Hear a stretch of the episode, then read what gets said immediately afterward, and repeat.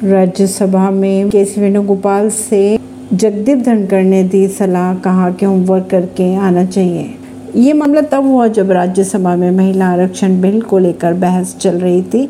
इसी दौरान कांग्रेस सांसद के सी वेणुगोपाल ने नई संसद के उद्घाटन में राष्ट्रपति, उपराष्ट्रपति की अनुपस्थिति का ज़िक्र भी किया, जिस पर सभापति जगदीप धनखड़ भड़क गए।